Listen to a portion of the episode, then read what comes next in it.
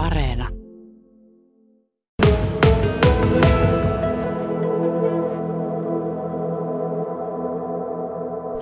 Törmäsin vastaavanlaisiin tai vähän samantyylisiin elämän kohtaloihin. Uh, esimerkiksi jossain nettiartikkeleissa sattui silmään ja sitten näin jonkun TV-haastattelun, niin jotenkin se niin kuin, kaikkinensa se tavallaan, että ihminen joutuu tuollaiseen tilanteeseen, niin kiinnosti.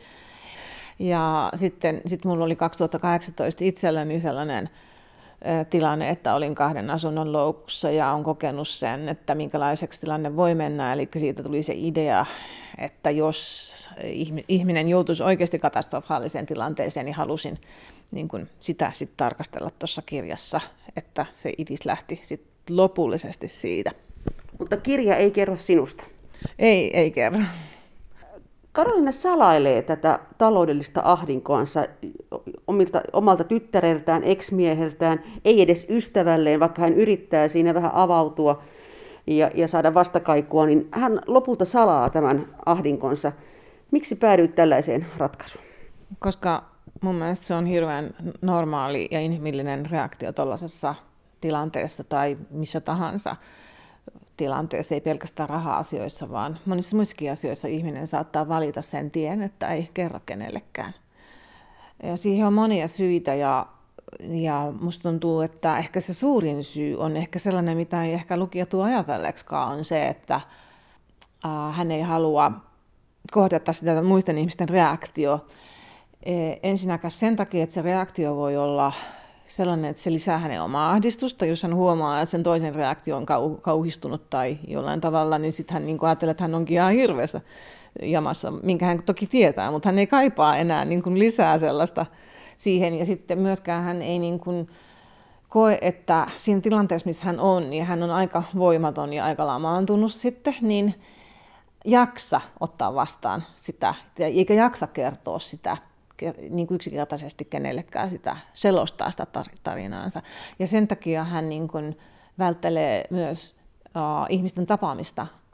Ja sitten myös se, että ei halua niin kuin myöskään myöntää itselleen eikä muillekaan, että tätä todellista tilannetta.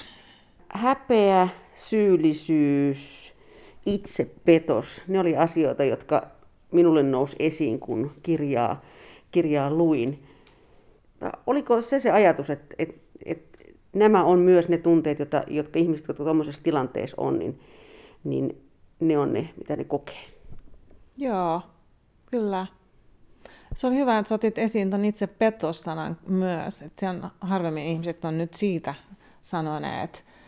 Mutta se on myös tosi tärkeä osa sitä. Ja sitten häpeä ja sitten se syyllisyys kyllä. Koska eniten hän petti itseänsä siinä, Kyllä. että hän ei myöntänyt sitä tilannetta, niin. sitä ahdinkoa ja antoi mennä sen mm. niin pahaksi sen tilanteen, niin silloin hän petti itseänsä eniten. Totta. Kyllä, nimenomaan.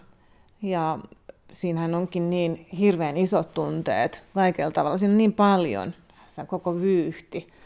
Ja jotenkin hän niin kuin pitää sitä kulissia yllä itsensäkin. Varmaan musta tuntuu, että ehkä eniten itsensä edessä kuin kenenkään mm. muun. Että se on tärkeintä, koska hän varmaan jollain tapalla, tavalla tajuaa sen, että siinä vaiheessa kun hän kohtaa sen asian, niin se ei ole kaunista.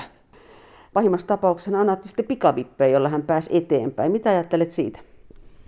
Joo, ne pikavipit oli hänelle tavallaan uh, semmoinen hätäapu, viimeinen hätäapu, jonka avulla hän selvisi muutaman päivän, joissakin kohtaa muutaman tunnin eteenpäin.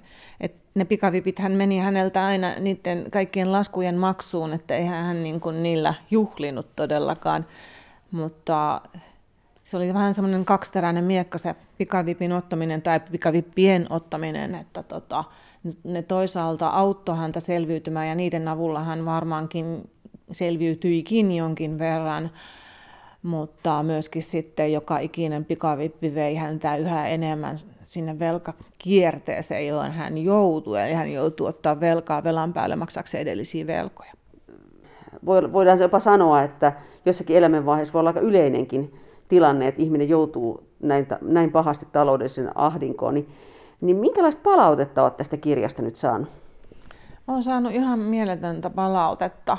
Varmaan en, enemmän kuin mistään aikaisemmasta kirjasta, niin joista niistäkin on tullut tosi paljon.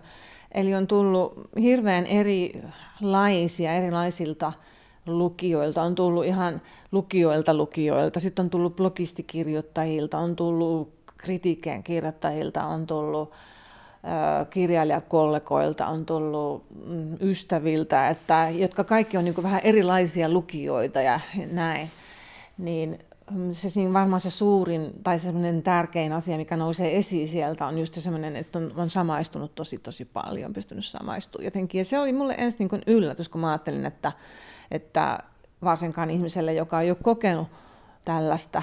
Mutta ihan se sitä sano, että on täytynyt just tällainen kokea, että, että toi, tota, toi, toihan voi olla samastuttava sillä tavalla, että, että ihmisellä on joku muu asia. Ja onhan, on, onhan tuossa kirjassa muutakin kuin tämä, tämä ahdinko, että, että jollain tavalla siinä sitten että ehkä nyt on monikin ihminen jossain elämänsä vaiheessa, ei nyt ihan tällaisessa tilanteessa ollut, mutta ohimenevästi sellaisessa tilanteessa, ettei tiedä, millä rahoilla ostaa ruokaa tänään, niin, niin, niin ihmiset pystyy silleen samaistumaan siihen tilanteeseen, että joutuu miettimään.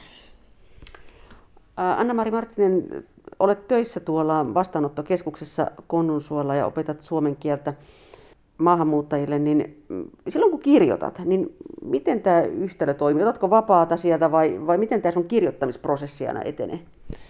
Joo, en kirjoita silleen työn ohessa, vaan minä joka vuosi haen apurahoja ja on, on niitä hyvin saanut. Että jos saan apurahaa ja nytkin on vetämässä, toivottavasti saan, niin sitten otan töistä aina vapaata kirjoittamista varten ja sitten meillä on kesät aina taukoa tuolta. Niin mä oon tosi monta vuotta jo kesät käyttänyt kirjoittamiseen. Ei tarvita sitä, että mä istuisin kaiket päivät kirjoittamassa, vaan tota, kyllä siinä niin kuin kerkee myös kesästä nauttia. Mutta kyllä mä niin kuin, niin kirjoitan mieluiten ihan aam, aikaisesta aamusta. on sellainen aamuihminen, herään aikaisin, niin tota, saan siinä kyllä hyvin kirjoitettua. Et yleensä kesä on mulle tosi tuottoisaa aikaa. Olet ollut useasti myös sitten Pietarissa parin viikon jaksoja. Mm. Nyt tietysti koronan takia mm. et ole voinut olla. Niin missä vaiheessa kirjaa aina haluat sitten vetäytyä sinne Pietariin? Se ei ole yhtään siihen liittyvä, se on vaan, että milloin sit sitä vapaata pystyy ottamaan ja että se, se voi olla ihan mistä tahansa vaiheessa. Että mä oon ollut siellä ihan alkuvaiheessa, mä oon ollut siellä lukemassa oikovedoksia, että se voi olla ihan mikä vaan vaihe, mutta se on ihan vielä, sit kun kuvasin tuota kirjoittamista, niin siellä tapahtuu jotakin vielä ekstra ihmeellisempää. Siellä Pietarissa mä yhtä ymmärrä, mitä se on, mutta se voi olla se, että kun on täysin yksin siellä, ei juurikaan ehkä koko päivän aikana puhu kenenkään kanssa, kun ehkä muutama sana jonkun kaupan myyjän tai jonkun kanssa, niin, niin tota, sitä on niin, niin upoksissa siihen omaan siihen, tai siihen prosessiin ja, ja jotenkin sitä ei häiritse, mikä se saa jotenkin niin kuin siellä tosi kukoistaan. Niin, niin, ja sitten mulla on siellä vielä sellainen erilainen kirjoitustyyli osittain, mitä ei koskaan täällä. Eli se, että mä käyn siellä välillä kirjoittamassa sitten niin kuin, ää, ravintolasta jossain kahvilassa. Ja pystyn siellä ihan hyvin kirjoittamaan silleen, niin kuin ihmisten ilmoilla – se on varmaan se, kun on ihan täysin vieraskieli siinä ympärillä ja tota, ei tarvi, ei tarvi niin kuunnella, tai ei voi kuunnella, mitä ihmiset puhuvat. en ymmärrä Venäjää kyllä yhtään, niin siellä me saatan niin viikon aikana saada aikaiseksi ihan hirveästi. toin, sanotaan näin. Mitä voit kertoa seuraavasta kirjasta? Siis se on työn alla. Joo, on, että sain vi- joululomalla, mulla oli kaksi viikkoa joulutaukoa tuosta opetustyöstä, niin sain aloitettua sen ja ja tota, siitä tulee semmoinen psykologinen romaani,